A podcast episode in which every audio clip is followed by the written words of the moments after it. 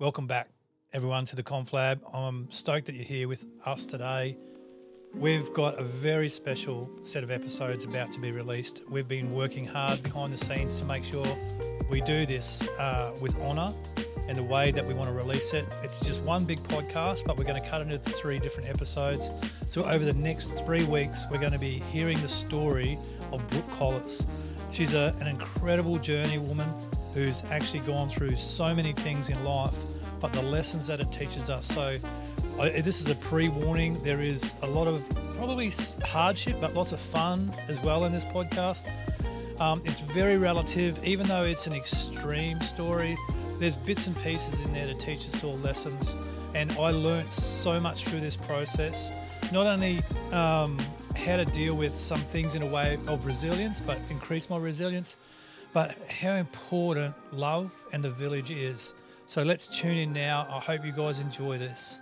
Well, today is a very special day at the Conflab because we have a very, very special guest. And I know I might be a tart when it comes to saying that because I say that about everyone.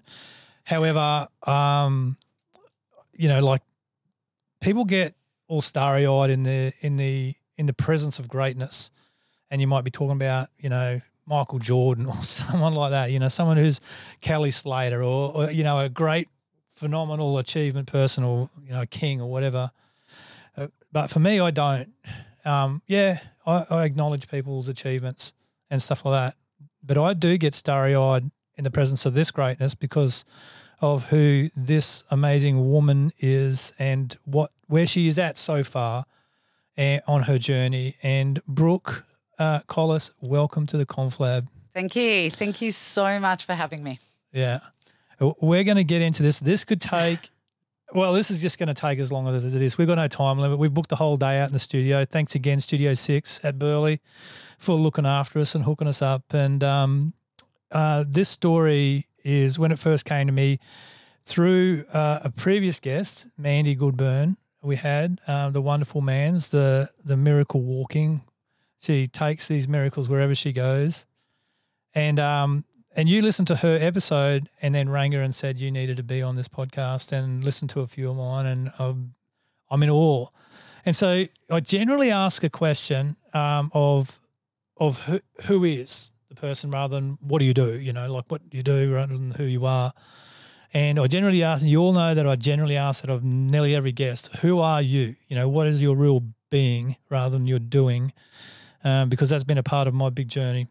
Um, but I'm not going to ask that of Brooke because over the next however many hours this takes, however many episodes we we cut out of this uh, next however long, she's just going to reveal to you all who she really is. So I don't feel to ask the question because there's going to be a lot of revelation. There's going to be a lot of inspiration. There's going to be a, a shitload of tears. So get a bucket and tissues ready. Um, and now I'm just talking about me, let alone my producer sitting the other side of the room and I'm sure Brooke will probably uh, have a fair share as well. Brooke has uh, fought and battled cancer for the last nine years, and I have been through a part of processes with people who have done it and seen the toll, incredible toll on their mental health and their physical health and their families and their villages. But what I, I haven't often seen is strength grown. And when I met this beautiful woman uh, that's all I could see is a stronger person than when you started this process. So I'm just going to open it up to you. What I what I want to ask you, Brooke, first is where does this all start? And let's not talk about your cancer journey. Let's just start at the beginning and the fisherman's daughter. I am the fisherman's daughter. I um you know, I I grew up in a family that I suppose – um, I had two parents that are just, oh, to describe them. Wow. So my father is a fisherman. We grew up really with a mother who had to raise three kids because my father worked out at sea for nine months of the year. Um, if you know the fishing industry, catching prawns, you know, it is one of the hardest industries that you'll ever get to. Um, and we got raised in a in a family where we got taught to be strong and to be brave. um, to to grow up with integrity, um, and to always be a good human. Like that. That was really our like. And it showed, I suppose, in even the sports that our parents put us into. Sports like surf life saving, which obviously I grew to be good at, but they put us in there because they wanted us to know if we were surfing and somebody needed to be rescued, that we were able to rescue them, um, or that we were able to help other people. Like that's what we sort of grew up in. Um, yeah, it's look, my mum has been a pillar of strength um, from the day I was born. We were actually like, um, she's like the matriarch of our family, and she had to be because our dad was out at sea for a lot of the the time in Yeah, our they, go, life. they go out for a long time, don't they? hundred percent. Like, um, and you know, she had to go from a husband that was doing everything to support his family financially and emotionally, but she was it. Like, she was driving us to and from sport or getting us to school and raising us and the rest of it. And then, you know, dad would pop home and you know, for about three months, but he was like the fun dad where we were surfing and living life and going on holidays and doing the rest of it. And, and yeah, ma, yeah, it's, yeah, it's really, but I'll tell you the, the, So, The- so what does that get you? That the mum thing. What, what's what's there with your mum and how much she means to you? What is that? Because later on, like, there's more stories about your yeah. mum. Um, look, I, I don't think without the, the woman that my mum raised me to be, um, I, I believe I got strength from my dad.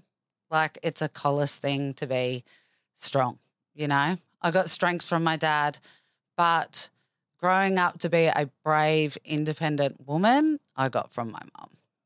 One hundred percent, I got that from my mum because I saw that in her every day. Obviously, you know, nine months a year she didn't have the support because her man's out there Hundred percent. making a living for the family to have the best they can. And and she has to so she you know and and i look back at it now as a mother and i always say to her to her now how did you do that mm, you know like how did you get us all to school and get us all to sport and on top of that mow the lawn and cook dinner and we always had dinner on the table and my mom and it came from my pop used to always say we may, we may not be kings, but we sure do live like kings. And it was just because we had food on the table. And, um, you know, we, we never miss out on anything. there's a real there's a real um, strong, integrous family value vein in Fisher people, isn't there? Like families of Fisher people, and and that's run deep in your heritage. Where was it your your dad's dad? Yep, my grandfather was a fisherman. My great grandfather was a fisherman. Um, and they had the rights for the prawning industry in North, Correct. Queens, North yeah. Queensland. So they actually like my family surveyed. The Australian government went to my family and said, Oh. "Look, can you help us survey the Gulf for Wow. prawns?" Right. So um, they've surveyed all the bottom. They like worked out where the shipwrecks were or where ships have sunk. Um, you know, my my great grandfather, oh sorry, my grandfather, um, he went to Abu Dhabi and taught them how to actually prawn fish Wow. with my father.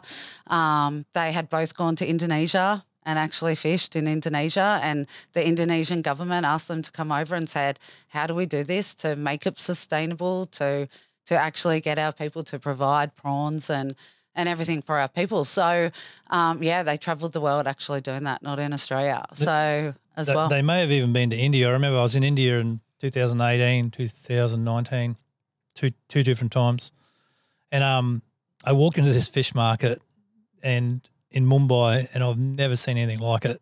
Prawns everywhere, and they they they're just stacking prawns and buckets of prawns and boxes of prawns up, and they put ice on them and stuff like that. It stunk, but it was like they'd never seen a, a white.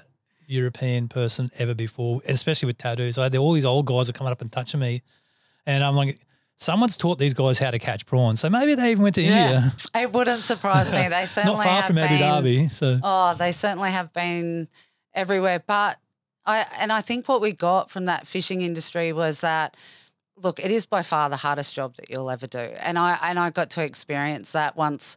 Once my father passed away, and I, I needed to go on a search to find him. I'd heard so many stories, and and I needed that search to figure out who he was. And I actually went fishing on a prawn, prawn trawler. Right. Wow. Well, let's get let's just rewind that a little bit. Your your dad died, um, but Yes. let's let's um, let's just go back to, you know, wh- yeah, like obviously your dad meant a lot to you. He was he was the superhero. I was my dad's girl. he was a superhero, and yeah, yeah. I was probably out of the three of us the most excited for dad to come home. Oh, and so you've got an old an older brother, yes, brother. I've got an older brother, Clint, and a younger sister, Natalie. Bit of a shout out to those guys. Yes, love them So. Clint and his wife, her name's also Brooke, and it's like a confusing thing. Brooke Colless, Brooke Colless, Yeah, so I get Brooke's sister and she gets Brooke wife. Brooke wife. So yeah, so out of all the women in the world, my brother decided to marry Brooke, which makes it very easy for everybody, but very expu- ex- um, confusing, especially because we've got the same doctor. Um, the same hairdresser, the same dentist. So sometimes you rock up to the doctor and say, "Look, we've got your Pap smear results," and I'm like, "That's the other Brooke. um, you've got the wrong file, Yeah, but yeah, you know it yeah. makes life interesting." So Yeah, yeah. So that's good. You got so older older brother and sister, yeah, and, a and- younger sister. younger sister. Yeah. And right. And um, so your dad, he was a fisherman all his life. And now he, Yeah, he passed away. How long ago was that? I was 24, so I'm 43 now. So we had. You don't look forty three, eh? Oh, thanks. Yeah. Considering the journey I've been through, I'll take yeah. that as a compliment. Yeah, you look younger than forty three. I Um, could have said you look older than forty. I said you don't look forty three. I could have said, oh no, you look fifty. I know. but I no, but you don't. I mean, I'm only you know. Um, we we had by that stage. Um, I was 17 and decided that I was going to become a police officer. So this country girl from Ballina um, decided that she was going to be a police officer So once she for- left school. For everyone, Ballina is just below Queensland, like Queensland, New South Wales estates, and Ballina's on the northern part of New South Wales, right on the coast. It's a full fishing town, Yeah, it is. and uh, not surprising that your your family's from that area as prawn fishermen, Yes. prawn fish people. I I had done swimming and surf life saving, I suppose professionally throughout my years 10, 11 and 12. I tried out for the Devondale circuit. Um, I had won Australian titles in Wow. surf life saving.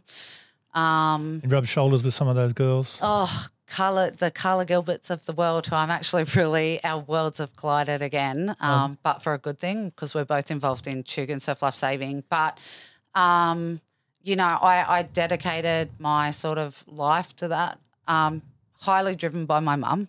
Yeah, Um, my mum was the one that at 4.30 in the morning would wake me up and put me in the car and, and take me to swimming training. Most of the time I had a smile on my face. Most, you know, there were some days where she had to drag me kicking and screaming. Um, but, you know, I think she saw the spirit in me and the fact that I was really good at it. And she, and the drive. And she needed to, I suppose, put all that energy that I had in me somewhere. And that's where we devoted it. Um, and I loved my, that time. It, it taught me so much. Um, it probably grew who I am today. Um, you know, I remember being 10 years old and, and getting up at 4.30 in the morning and, and going swimming training, Wow. you know, like, um, and it was every morning and every night. As I grew up, you know, as a 15, 16 year old, my friends were going to parties. I wasn't going. I was still going to bed at 8.30 because I had a carnival the next day, which obviously creates a very healthy person because there was no, you know, some of my friends started drinking, some of them were trying smoking, some of them, and I was on this total different path dedicated to my sport and trying to get the best out of me that I could in that sport. wow. So, Needless to needless to know, I guess needless to know back then, the level of fortitude that that built in you for what was coming. A hundred percent. It's it was like, um, I don't think I would be alive today without having the childhood and the upbringing that I had. To be honest, It's a really good. It's a really good example for people um, that you know sometimes we are just going through stuff and and like I, I said this the other day when we were at your place and we'll talk about that moment and we got um, my daughter and I Mia were at um, Brooke and Crystal's house the other day when she was given her dose of chemo and it was a very uh, humbling moment. Believe, believe me, it's a very humbling moment to be asked to be in that space because it's quite intimate and uh, what she has to go through. But we're saying that you know the farmer needs the rain and the bride needs it to be fine, and it's sort of a it's sort of a thing for people to understand that you you're going through life and you're building something, but you may not know what you're building it for, and it's just to stay focused and and keep going rather than give up and go well I'm I'm done you know I can't do this anymore. There's something coming that we all all need to focus on for the future. So doing the hard yards then was really important. yeah, definitely. So you And- never know, you never knew. Well, it's not raining, it's not raining, but the rain was coming. So keep working. correct. Yeah, And I was never ever the. I I wasn't the most gifted person at that sport. I I I really wasn't. I, I just heard this recently, and I think it might have been Kobe Bryant who said it. Um, and maybe talking about Jordan, uh, Michael Jordan. He said, "Talent is not as important as dedication." Yeah.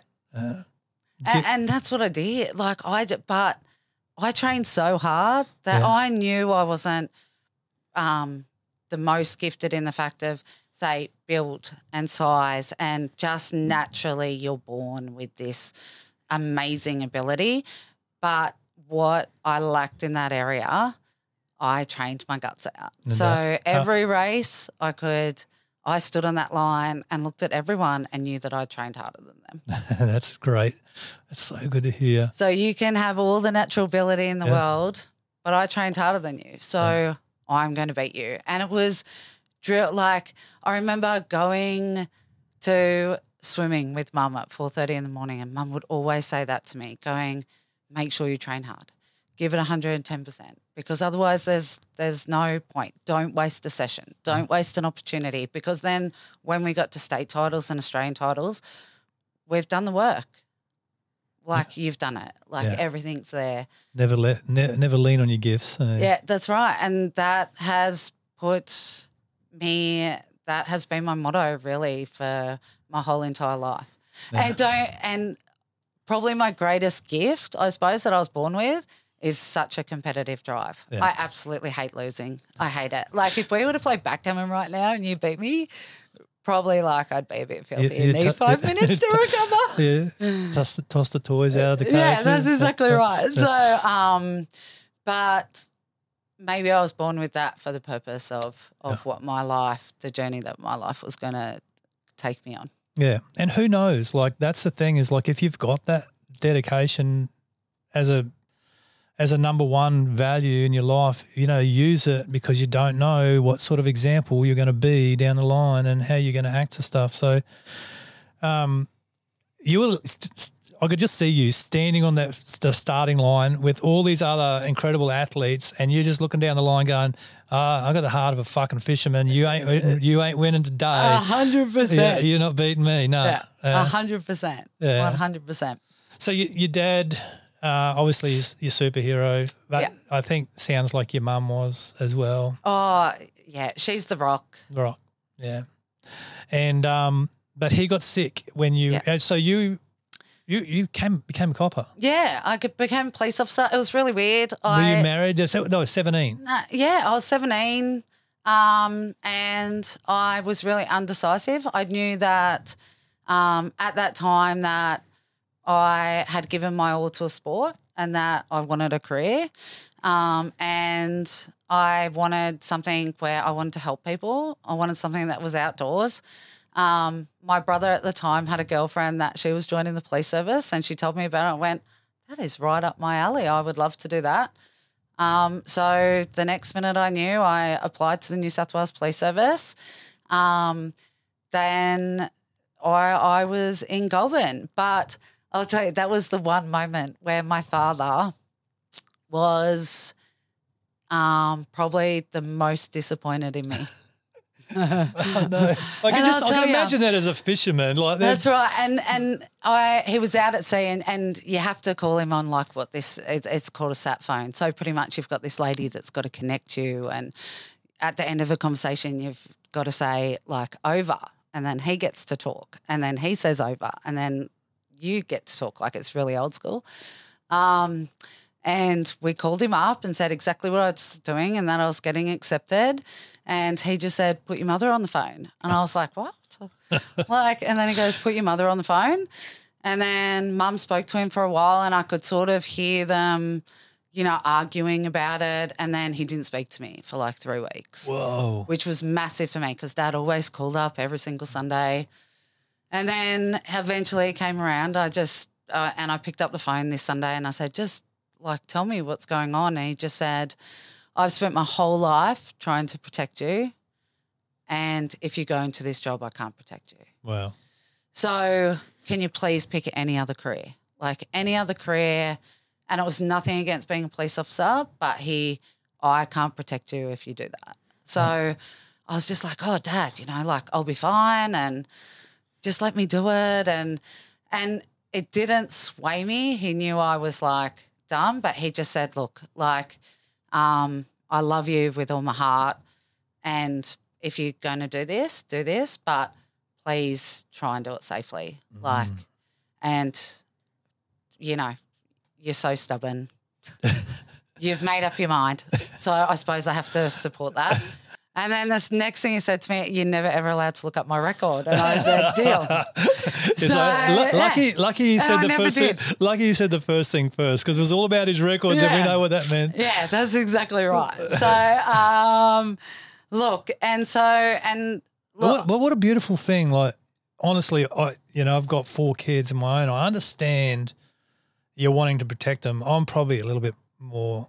My wife's so much like that. She's like she'll put cotton wool around our kids, even at the age they are now. And um, but I'm more like you know, kick them out of the nest and let them fly. See what they see where they crash, you know. And and um, so, but I would have probably been the same. You know, I can't protect you as a police officer, but you can protect me. So. that's exactly You, right. you can wipe my record. No, not that I've got one. I'm not saying anymore. oh wow! So what was it like being a cop? Look, I I was this country girl, and I got put at City Central, which is a Category One station. So Ci- that City was, Central in Sydney. Yeah. So that was So you, the you Rocks, did you did your training at Goulburn. King's Cross. Wow. Yeah. This country girl. Oh. Let's put her straight into the heart of the I, city. I'm just watching this show on I don't know what it's on Paramount. I think it is. It's um all about the Ibrahim's yeah. from King's Cross. Yeah. And I I came. So you would have seen some of that then. Correct. Ah. You know, and I came just after the time that we they'd just gone through the Wood Royal Commission. So Okay. um, it was this fine line between the old school police officers that probably would use the phone book sort of those days were were leaving and, and getting pushed out to this new we were the first people to get put through the uni course. Wow. Um, we actually got a diploma in policing practice, so we were like those those guinea pigs of okay, let's get this new school in, and and it was all about integrity and and you know probably being watched a lot more, um, and trying to get that old school mentality of, and, and let's face it, there was corruption back in the day. Um, and they were trying to get rid of all those corrupt police officers and have a changing of the guard Yeah. Um, and I was involved in that. So, and then, so I graduated in 1999 and 2000 I got to do the Sydney Olympics. So, as a police officer, which was absolutely amazing. Well, you could drop that last bit and use that first bit as a tagline. I got to do the Sydney Olympics. Olympics, like- that's exactly as and a then cop. just stop there. Yeah. so, um, and look, I loved, I absolutely love being a police officer. Well, I was a police officer for, you know, for nearly six years. Okay. Um, but I loved policing for a different aspect. So I was the police officer that got more joy out of. Do you know my? If I look back at my policing career, my one highlight right now, I've caught people that have committed murder and rape. Um, I've got I've caught people who have done the lowest of low side, like pedophiles. um, absolutely everything, right? So, but the one job that like I absolutely love is that the middle of George Street one day, we were walking around and I could see this old lady and she was 80 and she had a walking frame.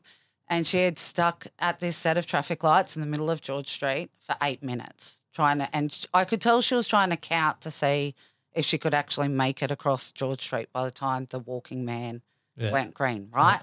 She had hesitated a couple of times and then got back. And so I was like, stuff this. This is like, I'm I'm going to go out and stop all every single bit of traffic. So I said to my partner, and it was one of the major T intersections, Yeah, I know walked straight out, stopped every single lane of traffic, and he was he was a probationary. And I said, stop it until I get this old lady across the road. He stopped every single lane of tra- Wow. traffic, right?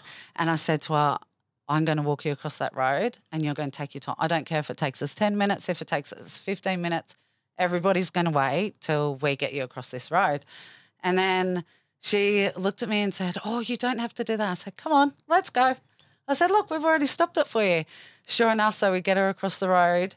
And as we're walking across the road, I'm just like, it's all right, take your time. And and she started to get a bit teary. And we got her to the other side of the road and she just said, That's the best thing anyone has ever done for me. Like a police officer just walked me across the road. Thank you so much. And she's hugging me and and she's got like she's crying and she's telling me how she's gonna say like to, tell her grandchildren the story. And I just said that like that is the greatest thing that I ever did as a police officer was get that lady across the road Wow. over everything that I did. So obviously, um, even though you had the power, the random act of kindness was more important, and you could use the power that you had as a police officer to be able to exercise that correctly. Yeah, well done. correct. That's so that's so good. Well done. So I love that. yeah. So catching murderers and pedophiles and people who are the lowest of the lowest as a job um, meant way less to you as getting cor- those sort of people in the right place as doing what we would expect some police people to do is making people safe. Yeah. And uh, well, well done. So you were a police officer for six years. Yeah. Why, why did that stop? Um, when I was 24, I got a phone call from my mum and said, Your father's sick.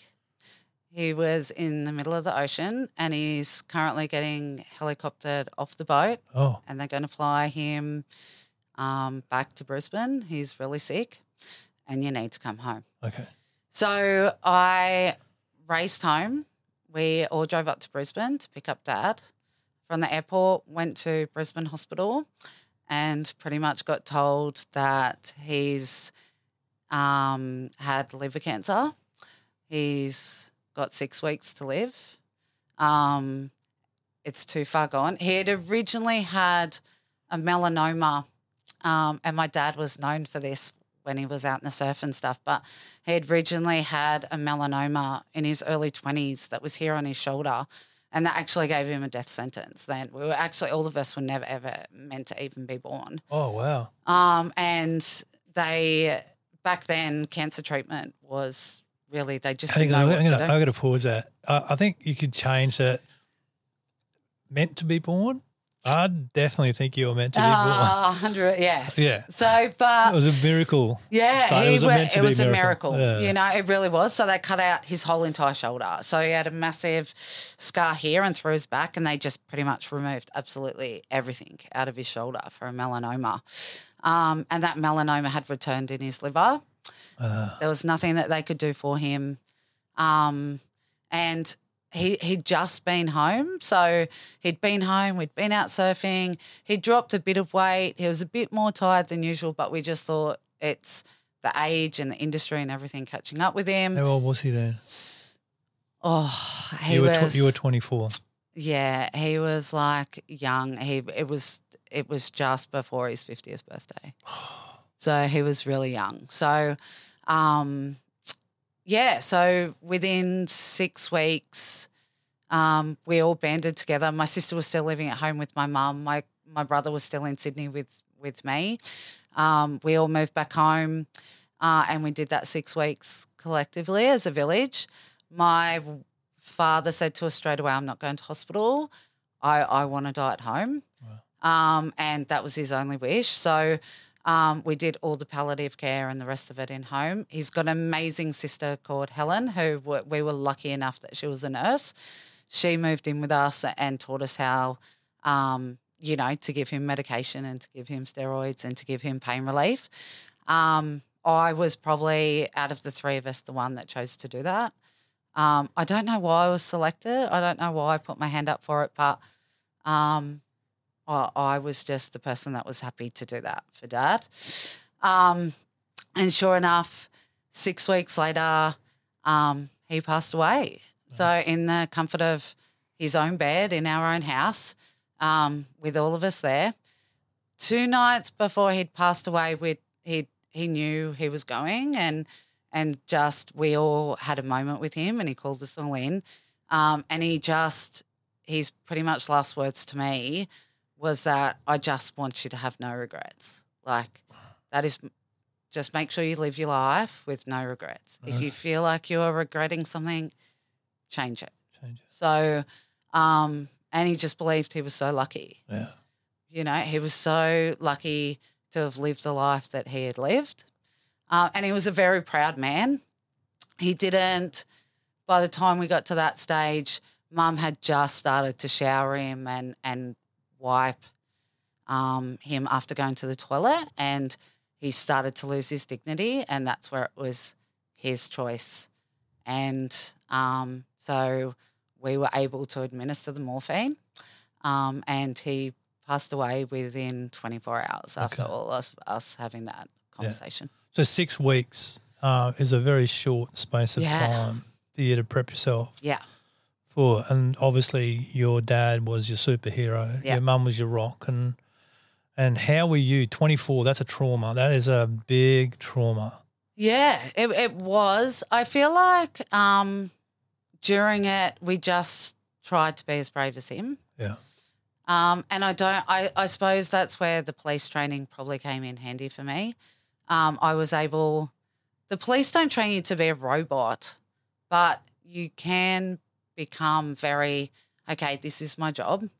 This is what it requires of me. And, and I'm going to do that. Yeah. So, and that's what we just made did with dad. That was- Every day we just, if we got to North to walk North Wall, and those of you who live at Ballina, North Wall is just that was his spot. Yeah. Yeah. You know, we used to, It's a beautiful place. yeah, it's a beautiful place. We used to surf North Wall. We used to paddle across the bar and surf South Wall. We were only allowed to do it when Dad was home.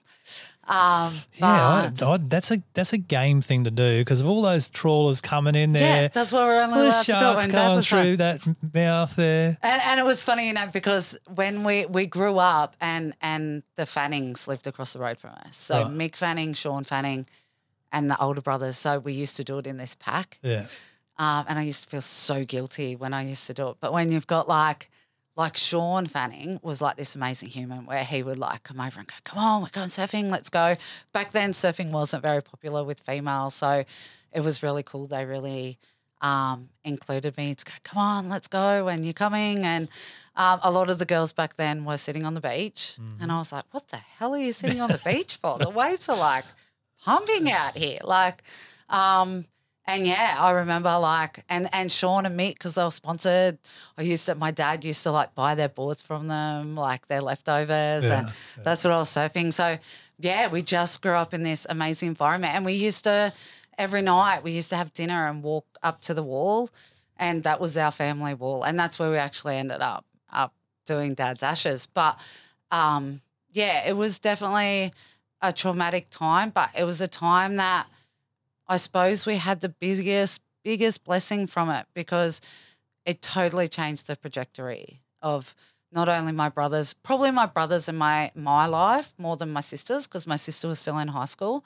Um, but it ended up my brother was a stockbroker in Sydney working for CommSec, and he ended up quitting that job through really what we'd experienced going through dad to live at home and pursue his passion.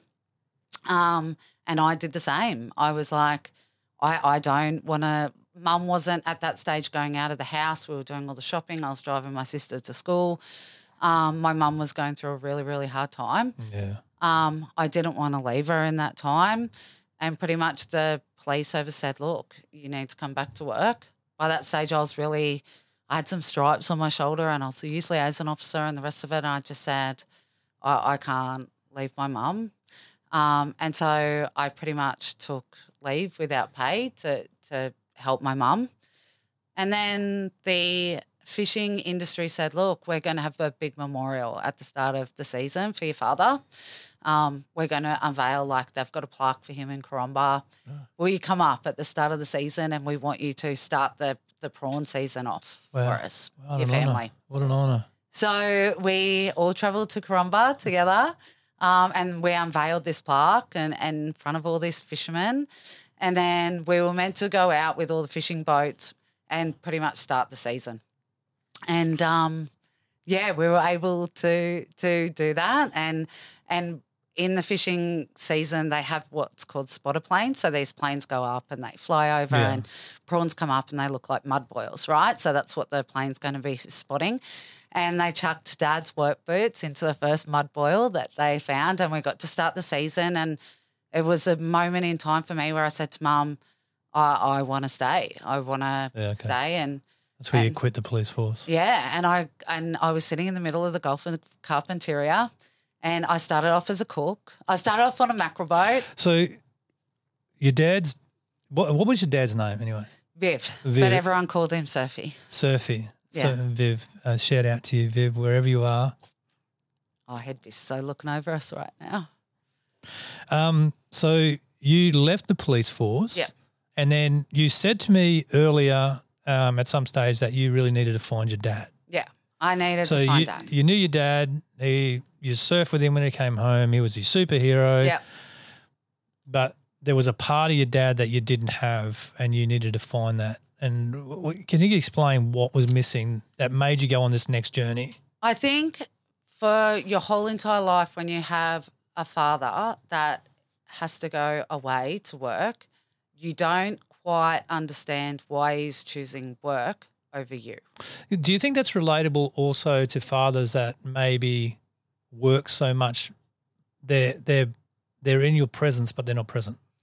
Correct, because I always thought I looked at my friends growing up, and I actually thought that I got to have my dad more than what they did. Right. So they would have dads that, yeah, they would come home every night at five thirty, and they would have dinner and sit on the lounge with them. But when my dad was home, my dad was so present. Like every morning, we were up going surfing.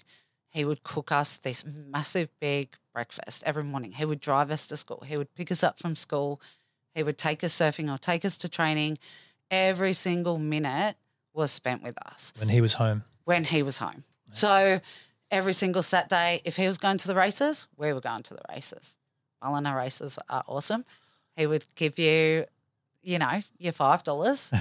and I worked out very quickly that if you put a dollar on a hundred to one horse, then you're going to get a hundred bucks back. So How many times did it actually come off? Oh, honestly, do you know, like, oh, the best one was like um, Boxing Day races at Ballina. If you ever get the chance to go, it's like so amazing. Big event, yeah. And I beat my dad twice on this one day on both 100 to 1 winners and both in a photo finish.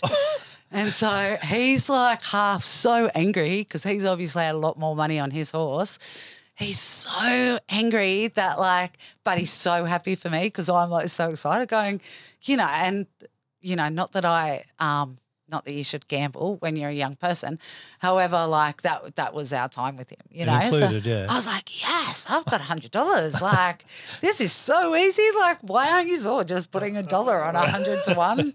Like, why are you like, why are you not just getting the greatest odds? So, um, yeah, we just he was so present. So, I I actually think like I have my dad more. Yeah, right. There's something there was something missing. So you went on this next journey. Yeah. So I just, but I just couldn't So keep. You've quit quit the police force. Yeah, force. I couldn't keep understanding as a little person why he kept leaving me, why I didn't want to be there for every race, why he didn't want to. oh, so you wanted to see the whole of Viv. yeah, The- that's the- the right. whole- like I just and I needed to understand that and to find out why he wanted to keep leaving us, and it, and it was probably a bit selfish. Um, so I said to mum, How's that selfish? Probably selfish in the fact that like I, I I gave him a lot of grief. Like before he'd left, I would be the one crying, going, "Don't leave! Like why? Why do you want to leave us? Like I'm your daughter. We've just had the best time." Like he'd explain, "For you to do this, I need to go to sea. For you to do this, I need to go to sea. To put food on the table, I need to go to sea." But you never really understand. So Perspective, hey? Correct. And then I was like, well, why don't you just drive the trawlers that we see every night go up Ballina Bar? And then he was be like, but my trawler's bigger and I need to catch more prawns and they don't make as much money as me. And but I was like, yeah, but you can just catch prawns out the front. Just go out the front and do it because then you get to come home every night. Then I get to see you. Um, and So not selfish. yeah, probably not selfish, but I just never got it. And I needed to get To- it yeah. because Okay. probably in his death, I was probably a bit resentful of the time that I missed out with him. Right. Even So- though even though your friends, you would see your friends and their dad goes to their job, comes home, sits on the lounge with his beer or cup of tea Yeah. or whatever he has, and then still ignores his kids. And your dad would go away for nine months, come back for three, and you just get absolute every minute of it. Yeah. So even then, there was still But I wanted that 24 7, yeah. Three hundred and. So you, you've gone on this next journey to Yeah, so I went out there and I started, you know, I started on a mackerel boat first, and then I and I got into prawn fishing, and I started off as a cook. And I looked at all these boys outside, and I was like, I don't want to cook. I want to be a decky. Like, um, I want to do all the that's things. that true competitive spirit. I want to do all the things the boys are doing. Why am I doing this? I know Like, someone I else. I know somebody else like that is sitting in this room. She's exactly like that. I don't want to do that. I Yeah, do- I hate cooking. I can't yeah, cook. yeah. Like, why is this the only female position on the boat? So I said, You know, she's got a mic. She can speak up in this podcast too. so I, yeah, I pretty much said to the skipper, look, I want to be a decky. Yeah. And sort of you have to be a cook and a decky anyway. But next season I'm going to be a decky. So he said, look, you're a Colless. I'll give you a, I'll give you a shot. How- but how- often you have to do happen? everything Yeah. the boys do, and if the boys help you at all, then you're Ah, it's gone. he wasn't making it easy. Nah, he was just like, if you can do everything the boys can do, you don't have to do it better. But if they help you, He didn't need to say that. Did he? Yeah, you did they- it better, didn't you? yeah, if they help you, you're you're back in the You're kitchen. back in the kitchen. Rightio, I'll take that. So yeah, I just everything I did, I Yeah. just did it better. You pulled in the try gear, I and I was feared and I was strong and uh-huh. And You you, were know, so- standing on that starting line, looking down, going, "Yeah, you haven't trained like I have." yeah, that's exactly right. So and that's what I did, and I loved it. I absolutely loved Did it. you? Like I loved, I love being out at sea, and I love the hard work. You can be up for three days straight Mm. with about two hours worth of sleep. Um, but there's no television, there's no sound, there's no noise. It's just you versus the ocean and your Stars spirit and- and the stars. So and that's, I, that's all between the top to of Australia and New Guinea, isn't it? That's that's where we're talking about. Yeah, so it's all the way pretty much from the point of Australia to all the way over to Darwin. So the Gulf is the, Yeah. the middle bit. So And so you you just said when I was talking, sorry to talk over you, but I wanted to make a geographical point there for people. Um, Yeah. But that's where you got to see your dad. that's where I got to see my dad. And I got to hear the stories, um, good and bad. Um, The bad ones are as good as the good ones. So. Yeah, but it was so funny that he he was such a legend out there, and he still is to this day. And we knew nothing of the legend. He never spoke about the legend at home. He never spoke about that he had. Um, you know, we we spoke to villages that he used to pull into to Aboriginal and Torres Strait Islanders that he used to just offload prawns and scallops and, and fish and everything um, just to help that community out. Wow. You know, like he would he would find the biggest patches of prawns and just put everybody onto them. He would there was there were and he never spoke about that at home. He never spoke like, Oh, I just did this and I did that and I caught so many tons of prawns or you know, he never spoke of work ever. So um so it was so we were just like, What? He did this, he did that. Wow. Like he was always a legend in my eyes, but not for those reasons. So I, I, I the Colless name up there, I wanted to live up to, Okay. and and I just look, Yes. I was out of the three of us kids, I've always been the one with I'm the Colless. Um, and I, yeah, I loved it. I didn't, and I didn't come home for like three years. Oh, really? Yeah, I just, I would have time off and come home. Um, but I, I just Yeah. absolutely loved it. Wow. What, a, loved it. what an amazing transition. You were a copper, Yeah. police officer. Um, I find that word hard to say, but I don't know why. Maybe that's why my, my, my rebellious attitude. You're a police officer, and you went straight to being a fisher, fisher person Yeah. in the Cape. It's rough. They're like they're rough Yeah. guys. They're rough. It's a rough trade. Oh, it is. Tough and rough people Yeah. do, do that. And It is. Some of the stories and the antics. I imagine it'd be a whole nother podcast. That yeah. one. This- And you've got to be fit and you've got to be strong and um, you know, there's there's nowhere to hide up there. Mm. Um, if you're sick, you still got to get on the deck and sort prawns and Yeah. get them in boxes because there's no one there to replace you. So, um, yeah, so I worked my way up to the mate, to the first mate, Ah, um, which was really good. And I just kept continuing on and then found my um, ex husband and fell pregnant and got my just deserves because all the years of fishing where I used to say to all the deckies, you can go and spew, but spew up over the side and get back to sorting prawns. Like, hurry up. Just, Yeah. you know, there was no time to so be you were pregnant on deck. I was pregnant on deck and I'd never been seasick in my life. Oh. And I was so seasick. And I was like, all that grief that I gave to all those deckies, not one bit of empathy. I've just got it tenfold. you Um, got it all back. yeah, got it all back in that one. But yeah, and then that obviously you can't be pregnant out at sea. No. So um You came got, in. You and- got married. yeah, got married, had Maxie. Ah. Um, and but Ben, who is my ex husband, we worked so well together as a team, a team on the boat, and I, I loved him with all my heart. But getting off the boat and sort of our lives, we sort we just grew apart, yeah. really. Okay. So, um, So you couldn't do the nine months, three months. no, I couldn't, and I take my hat off to mum. But yeah, we just sort of. I It gives you a perspective at home. around your mum, wouldn't it? It really show you what your mum put herself through, Oh, 100%. fortitude she had, Yeah, definitely. resilience. Definitely, definitely. So yeah, so you and Ben are no no longer together. Or you know, No. how long did that last? Um, we were together for four years. Yeah. So four and a half years. Yeah, And you co-parent now. Yes, we co-parent. We've got look. I've got an amazing relationship. Ben still, Ben actually leaves for sea tomorrow to start the banana prawn season. Oh, wow. He still, he still is a fisherman. And he's in the Cape. Or? So now I've got like now, which is amazing for me because Max, our son, is is just about to turn fourteen, and over the next twenty four hours, I'll go through that very emotional roller coaster with Max. But I know what that feels You- like, yeah, you know exactly. um, and I'm able to help that. And you see probably Right. both sides of it too. You know what Max's dad will be to him when he's not there. Correct. So yeah, what Correct. a journey! What a and journey! And I know Max will be doing exactly the same thing as me and need to go and chase his his dad and, Yeah. and try and catch up on the time he's missed out on. So and what he's was it? What, about let's it. go. Let's go back a little bit. What, what was it like to find your dad in that other place? Like you, you said, you you there was parts of, and obviously for your brother Clint and your sister. I'm sorry, your sister's name Natalie. Natalie. They didn't need to do what you've done.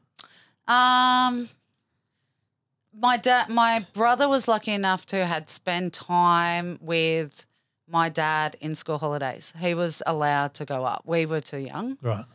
My but my brother was allowed to go up every school holidays and spend time with my dad out at sea. So he'd probably experienced that. He gets shockingly seasick. Um, I don't know whether that's something that they felt like they missed or whether they even had that moment, But whether they needed to find that. and you, but you did. But I did. And what? And so, what did you find? Oh, I found the legend. Yeah. Well, you, yeah, and you spoke about that. Look- was that what you were looking for, like the legend, or what? What, what were you actually thinking you were going to find? I think I found him. I don't. I think I felt I that I lost him, and sitting up on the top of the deck of the boat, under the most brightest sky. You'll never get a sky like you get out at sea, Yeah. and the stars are so so bright that I was able to find a place where I felt him with me again. And I probably hadn't experienced that since he'd passed. Everybody says to you, once you lose a partner or you lose your parents or whatever, they go, they'll always be with you. Like they'll always be with you in spirit or whatever. But I hadn't felt that. Like I didn't feel like he was with me, Yeah. like standing next to me, or I, I hadn't.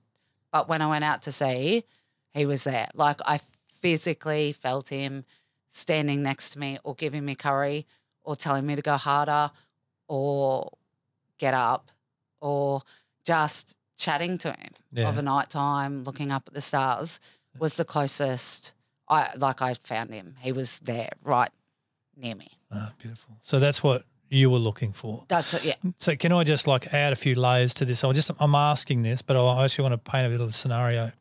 So every nine, every three months, you get to spend the best time with your dad when you were a kid. Yeah. Like, amazing time. Surfed, put dollar on the hundred dollar Yeah. at the races every Saturday down in Ballina. Don't know Uh, if I'm well underage, but- obviously. Yeah, well underage. That's right. Um, yeah, we won't transfer that into the police records. Um, you had the best time, but then you lost your dad at the end of that three months every year. yeah. My Every dad's my dad's gone, and I've lost my dad. Yeah. And so that journey of sitting on the deck of the boat or the roof of the cabin or whatever, out at sea, and going, well, this is what I lost him to, but this is where I found him again. Yeah. Yeah. I had him back. And is this still with you? Um he goes and he comes back. He So how long now? It's 24, Oh. you're 43, so it's like 19. I'll tell you, he's probably throughout my cancer journey. Um, he, yeah, he's with me. He's with me a lot lately. So he died 19 years ago. Yeah. But he's with it's his you. 20 year anniversary this year. Yeah, wow. You're going to do something special. We are because he died just before Christmas. So our family decided that we didn't want to celebrate Christmas. So we bundled up mum, who still wasn't getting out of the house at that stage, and my brother, sister, and my mum and I. And we used to go to Bali for a month.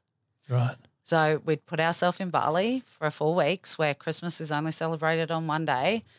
We didn't want to pretend to be this happy family because Christmas to us was always dad coming home. Yeah. Dad had always come home at that first week, first couple of weeks of December. Yeah. And that's With the best for the seafood for the Christmas. oh, uh, the best. lovely. But December was always about dad coming home. So we needed to take ourselves away from home and away from that environment and away from that sort of constant memory and create new memories. Not that we ever wanted to forget it, but we just needed a different environment. So that's what we do. We'd take mum to Bali and we'd sit there and the four of us. Um, and we would just celebrate everything that's dad and everything that we're doing and just be together Yeah. and be us and So- drag mom everywhere. So you're going to do that again this year? We are. we are good. indeed. And, we are um, indeed. Well, I'm guessing that Maxie will be looking forward to that. Yes. Max, yes, is now. Max is now 14. yes. So we were at, like, you've had Max, Yep. um, you and Ben then separated. Yep. How old was Max when you did that? uh, two. Two. Yeah. Oh, so that's, um, but he's known his mum and dad and how they are. Yeah, we always we always made it. Um, we always made it very anim- We always tried to stay together for Max. Yeah. So, um, we when Ben's home, it's always been it's a week on, week off. If Ben, so Ben's the fun dad. So Max has got the best life because with me, it's routine, structure, school, um, sport, training, surfing, all that stuff. And then dad comes home and dad's bush, building cars, riding motorbikes, um, going up the Cape, going on four wheel drive adventures, all the stuff that I, I can't do and can't give him. And I don't want to give him because that's a very, very special place for Ben. Yeah. Um, he gets from Ben. And then all the rest of the stuff I, I do and I organise. So he leads two very total separate lives. Um, they're very different households, um, but we respect each other's household and what each what he gets out of it. Yeah. Um, and he's happy. He's happy, and that's and That's he's beautiful. loved, and he feels so loved at both places, and he's excited to come home, and he's excited to go to dad's home, and and that's all you can ask for. Yeah, that's beautiful. It's a really good, and um, I really honour the way you guys are co-parenting, um, because there's a lot of strain on marriages when they actually dissolve and and for one reason or other for whatever Yeah. reason they they come apart generally the kids are the the worthy cost well not really the worthy cost but the cost and um, I haven't heard it said too much of how much they're excited to go to each Yeah. and the love that's there so and so good on you for co-parenting and good on you Ben for co-parenting Yeah, 100%. that way. Um, that's really cool. The so what did you do then? Like you and Ben are broken up. Yep. You've got little Maxie, Yep. two years old, Yep. and then obviously you didn't have a job Nah, because didn't have a job. Ben was the the fisherman. Yep. And And I what's Brooke's next step? so Brooke's next step was let's go do a security course. Cool. Go work at Gold Coast Airport. Um, part time. I can work there and parent and sort of fit in with the hours to help Max. Um, and at that time, in pops into my life, Crystal. Um, It- it- it work or what? How did, going to the gym and getting fit. right? Um, I was actually contemplating going to the Queensland Police Service. Um, so I was trying to get fit and and because you've got to, you know, climb mountains to get in, actually physically. Well, Um, and there is a girl there that is teaching Zumba and she's a personal trainer and she's a nutritionist. And I was really underweight. So I actually went to Crystal and, and said, um, you know, underweight, can you help me? Um, and then that friendship grew. Um, and I fell in love with a person that just absolutely um, is a love beyond limits. Wow. Like it's just she's oh, radiant I too. got isn't so she? lucky. So, yeah. So, I- I'm so lucky lucky. to have met her. I- She's radiant. Um, yeah, she is.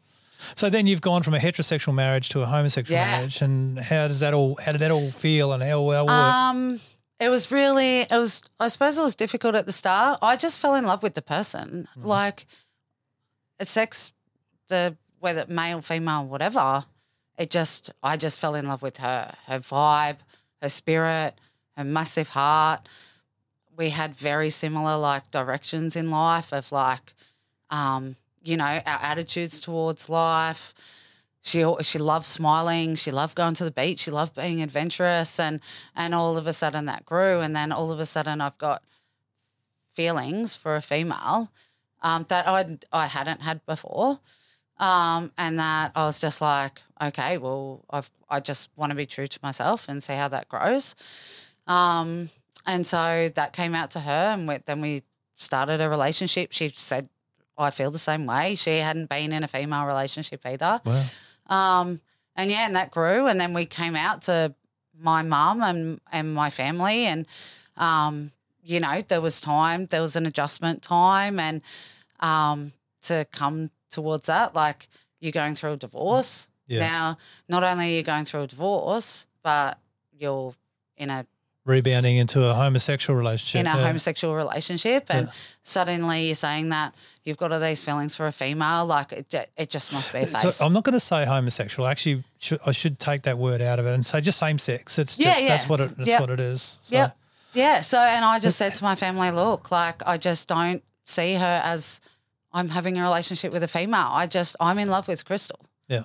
Like, and that's so, That's beautiful. and then they, Crystal, I, I suppose where there was a time of adjustment and the rest of it. Yeah, you can explain what do you, when you mean when adjustment. Wow. It was probably a lot for my family to take in. Yeah. Um, but but you so your family when Yeah. you're talking family. So my sister, all right. So my sister was amazing. My sister uh, is is nearly seven years younger than me. She's That's probably Nat- in that's that. Natalie. That's Yeah. Natalie. Yeah, Nat. She's probably in the era of, um, you know, that's very normal and All things whatever. going. So my sister was like, "Oh, I don't care, dude. I've like, yeah, I've. Oh, I already know. Like, I just, you know, don't think that you've been true to yourself, and I'm just happy that I'm happy if you're happy, right? My brother was very much the same.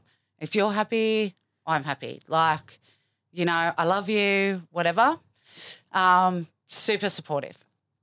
My mum took a bit of adjusting to it because she just thought I was probably not spiraling out of control, but was like, okay, this is just because you're going through a divorce and this is all happening. And why are you loading all this stuff onto yourself? Um, Probably a bit of thought like dad died, husband, divorce, yeah, looking for, you know, an anchor. yeah. And she was worried and she was concerned. Not that I was gay Hmm. um, or that I had a female, just, you know, probably worried about my mental health. Okay. um, which I was so happy. But she just probably had to. I probably had to prove that to her that this wasn't just a. I'm just going to kiss a girl and don't worry, I'll be back to dating guys in a couple of months. But um, yeah, I just, oh yeah, it was. She was Crystal's phenomenal. Like, Yeah. I, and I just knew that like she was just going to be forever. Probably the hardest person to tell was my sister in law Okay. which is the other Brooke. Um, probably because she's religious. Yep. Um, and and how did she go? um, she took some time. Yeah. She took some time. Does you and Brooke have a Brooke and Brooke Yeah, Brooke and Brooke. Uh, have a very good relationship, didn't you? Oh, she's like, I'm so lucky to have her as a sister in law. And we all, we actually call her sister in law, but she is, um, she's just a phenomenal person. She's a phenomenal human. The way, and, and the best thing about Brooke that has always been there is that Brooke's honesty. Brooke will tell you how it is Yeah. to your face. And So sometimes, she was she was going to take her time with this. yeah, she and she needed to adapt because that's and she said to me that's not what I believe in and that's not what I've grown to believe in and and she goes to church regularly and, and you know the Bible meant a lot to her and a man should marry a, a woman even to the phase of later on when the votes came in um Brooke, voted against the marriage um policy Yeah. that the government took out which I totally respect because that that's what her beliefs in and who am i to say that she can't believe that way so i totally respect it the kids was we made a deal with her to go we will always be respectful around your kids Yeah, so okay. you know we've never been a couple that it's like any couple like if you're sitting in your house today you're not like on the lounge you know, smooshing away in front of all your nieces and nephews and the rest of it. Crystal and I are loving, like if we're all going down the beach, we're holding hands or doing whatever, and, and all the nieces and nephews know that Brooke and Crystal are in love. Um, and we live together and they all come over and have sleepovers and the rest of it. But Brooke just needed that time to adjust to it. But I'll tell you, Crystal and Brooke are best friends. So Isn't it generally never sometimes about the person? It's more about the belief. And I, I too have that same faith belief as Mandy and probably Brooke. Um, but it's it's it's looking past. It's like, are you going to get your belief get in the way of you loving someone no matter what? yeah, And um and uh, you know like you're teaching me, so I'm really appreciating it because it was it's a great question to ask. Like I I had always had this issue with people identifying as something yeah, because I was given identity by people like you're this or you're that or you're naughty Nathan or you're this and that would create an identity. And I always see it like people will say, well, I'm heterosexual. And that's why I, I stopped saying homosexual because there's a difference between identifying as a gay and just being a person who loves another person That's right. with the same sex. There's a, Correct. and there's a difference. And so I've always struggled. There's always been this tension for me with I my main my main motive in life is to love people, yeah, and and, and your actions are your actions, and whatever happens in the future is everyone's accountable for their actions. Whatever happens, yeah, but my job is not to judge someone because I too will be judged. My job is to love someone with all the love that I have. And in a meeting you and Crystal, I've just gone, oh man, these just guys are full of love. Like if there's one thing I would say, it's this there's a love thing there Yeah. that's just so shines so bright you can't argue with it. So like, yeah, that's why like I've I've had that battle and it's never really been a battle for me because you know, people are way more important than sometimes stalwart beliefs, Yeah. stalwart, strong, uh, inflexible beliefs, and we've got to. It comes back to that, and I do believe that that my faith is about love. yes, That my faith is is actually about the person that needs to really feel my love, rather than the person that needs to feel my my. Hey, here's my rule book. yeah. You know, so thank you It, I just, I just happened to fall in love with a person Yeah, absolutely beautiful. that that is a female. Did you get married? Like, We're engaged. We Oh, haven't got married.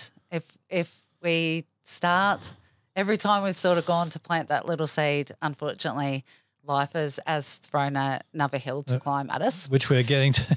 Um, but we we will get there. yeah, We will. uh, awesome. I don't think it changes much. And, and do you know what? Like when the whole, to be honest with you, when the whole government came out, and I and I don't know how you voted, and you don't have to tell me, but I don't think I did. and, and do you know what? Like, am I getting in trouble now? that I've said that that I, I don't actually don't think I did vote. do you know what? But like, but I it it didn't really matter to us, Nathan. Like it didn't really matter whether it went through or not because at that at that time, I I hadn't been sick yet, right? And I remember when like they put out this petition, I was like, we don't care whether people vote yes or no. Like if you all vote no, we're still going to go ahead and do it anyway. Yeah. Like we we're not But inviting. it was just you. changing a word so you could be called married rather than having a civil Correct, union, Correct. right? But where it did kick in was later on, where, you know, where it came to, um, where it came to when you're in hospital and people were saying to you, "Have you got your will organised? or "Who's your next of kin?" Is that when I first got cancer, Crystal actually wasn't recognised She couldn't be. as to write down my partner because see, that- she wasn't recognised. So I can see same sex relationship wasn't recognised back then. So it was Yeah. like, what? Like, yeah. So I can see there's a positive outcome so for yeah, that. so it was like really. Like I was kicking, I was kicking a little bit for a while, going, I don't understand why it's so important, but understanding there's always legal ramifications. And if you're in love with a person like you are, they are your next, they are your life. Yeah, They are your other fifty percent, and if they can't be legally recognised to be able to be your next of kin or um, be the first person that's called, then I think that's a really important step for humanity. Yeah. It really is. Um, it's not our job to judge. It's not our job to to put anyone in a box. It's not. You know, like I I don't like being locked in a box myself. I'm actually in a box that I've chosen. This this little four just walls. It's a a fucking great box. Actually, this one. Uh, um, yeah. So I, I see that, and, and and again, teaching, learning. Thank you. You were. So you've you've got this beautiful man who's the father of your Maxie. Yep. You've met the love of your life, Crystal. Yep. Um, so now you're even more blessed because So blessed. Yeah. So now and and then you've started this new career as security, Yes. security, and So I'm being a security trainer. you were trying to get back into the police force. Yeah. So, and then I decided to, when I undertook the security course, the trainer said to me, You used to train in the New South Wales Police Service as a trainer. And I said, Yeah, I did. And then he said, I've actually got a job opening as a trainer. You're going to get up tomorrow and you're going to train. And I said, What? And he said, I've got a job opening. The only way to work out whether you're a trainer or not is by you've either got it or you don't. Yeah. Okay. So I said, rightio. He handed me the manual and said, this is what you're going to train tomorrow. And I got up and then I loved that job and I was I was a security trainer. Absolutely loved it. Um, you know, a great passion for my job, a great passion for putting people into the working industry. Um, I'd done a bit of management with Corporate Protection Australia, where I had three and a half thousand staff at, uh, in Brisbane working under me between Wow. Brisbane and Gladstone, security staff. Um, you know, very much, I suppose, the breadwinner, if you want to, if you want to call it that. The Zumba teacher. is The not- Zumba not- teacher probably quite, turned yeah. in probably to more of the mother Okay. figure to Oh, gr- Maxi oh, great. Yeah. um, and just purely by design, where my job had um, financially, I was able to earn more, so I was definitely like the I breadwinner. thought you. I thought you were going to piss on people who are trying to do Zumba for a career. oh, I don't know. No? Are they like- gonna have make you ever enough done. Zumba? No, Oh, you should do Zumba. I only just started doing yoga. I Oh, train, dude. but I've only just give started. doing- yoga a miss. Yeah. Get into Zumba. Yeah, I don't think I will really. What is Ah. Zumba? What, I don't know. I don't know. It's like this vibe dance that burns lots of calories, and you have a load of fun just Uh, shaking your stuff. Yeah, I'm, I'm more sauna, ice bath person. Uh, I'll leave the Zumba for you. okay, but we've we've, Yeah. we've we've created Zumba's not a career. So we created a, A life. We're creating a life. Yeah, great. Together. Um, obviously moved in and and trying to set up Max in, in his life. Max has just started school. He's five. Clint's living, um, and my brother and Brooke and, and all their kids is So Max was Max too young for the n- noticing the transition between you and you um, you you, you with he the opposite just sex, he just in sex? his eyes he would just he had mum and Crystal that loved him very much, and and Crystal is still Crystal today. Oh, that's my Crystal. That's what he would say when he was little because. When we would take him to school, kids would go, "Do you have two mums?" And he goes, "No, that's my mum, and that's my Crystal." Like that Ah, was so cool. his way. Um, we were all very, always very open and honest with him. And then he had dad's house, and at dad's house, he had dad, and, and by this stage, Bennett had a beautiful new partner, Tony. Um, and so there was Ben and Tony, and then at mum's place, there was mum and Crystal. So, um, yeah, we just, we never shied away from that.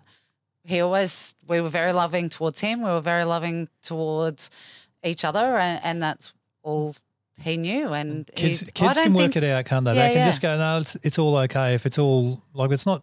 Yeah, kids can work it out. Yeah. So he, um, as long as I just think as long as they feel loved, Yeah. and yeah, and he just saw it as being so lucky. Yeah. You know, like Mm. so so so lucky. I had a mum that would take him surfing, and a crystal that would bake cupcakes, and and if he climbed wanted Teach him to, Zumba. yeah, climb rock walls and Oh. do push ups with him, and. Crystal's always been his crystal, and we'll al- probably when he's fifty, Crystal will always be you're my crystal Oh, that's you know. beautiful. isn't? So, um, yeah, so we're living life so happily. We've got, you know, my like this massive acceptance in my family through aunties that probably are very old school that like absolutely love crystal. So everything's everything's probably amazing and what you would probably look at us from the outside to go, wow, like you guys are just so happy and and everything's great. And we go surfing at the alley, which is one of my favourite spots. And I come home and, and I'd just taken my weddy off in the shower and and as I take it off, I felt this really pea-sized lump. Hey, that's the end of that episode. Thanks so much for tuning in. As you can see, this story is not just about cancer, and we haven't even got into that yet. This story is a setup for life. And there's so many great life lessons that Brooke is actually teaching us um, of how to actually be prepared for we, what we don't know is going to come around the corner. What we don't know, we don't know what's going to happen tomorrow. And she prepared all her life for this through her dad's death, through her journey in the police, and through her journey in her um, sporting career, they were all a setup for what's coming next. And so let that be a lesson to all of us. I've learned so much and I'm so honoured to be sitting in this seat with Brooke next to me. Stay tuned for next week. It's going to be a banger.